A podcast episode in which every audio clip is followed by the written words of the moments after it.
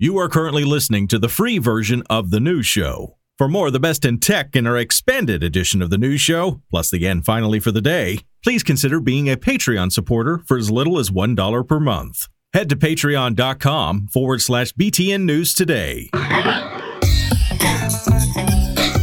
Well, hello there, news listeners. We are back. Happy 2024 to all of you, and welcome to the first edition of 2024 of the news show. Hope everybody had a fantastic Christmas, had a great new year. It is the 4th of January, 2024. We got the best in tech that's been going on, and we'll get you caught up on it like we always do in around five minutes.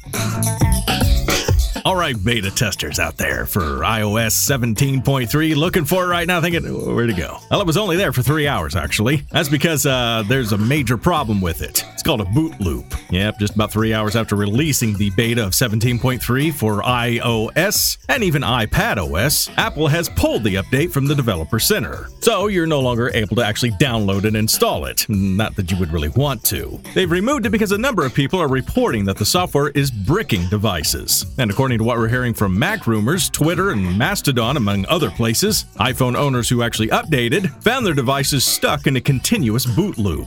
Now, if you want to fix the issue, apparently the only way to do it is restoring a stuck device, which, yeah, that's why Apple has pulled this beta. However, though, once the bug is addressed, Apple will re release the beta. When that'll be, who knows?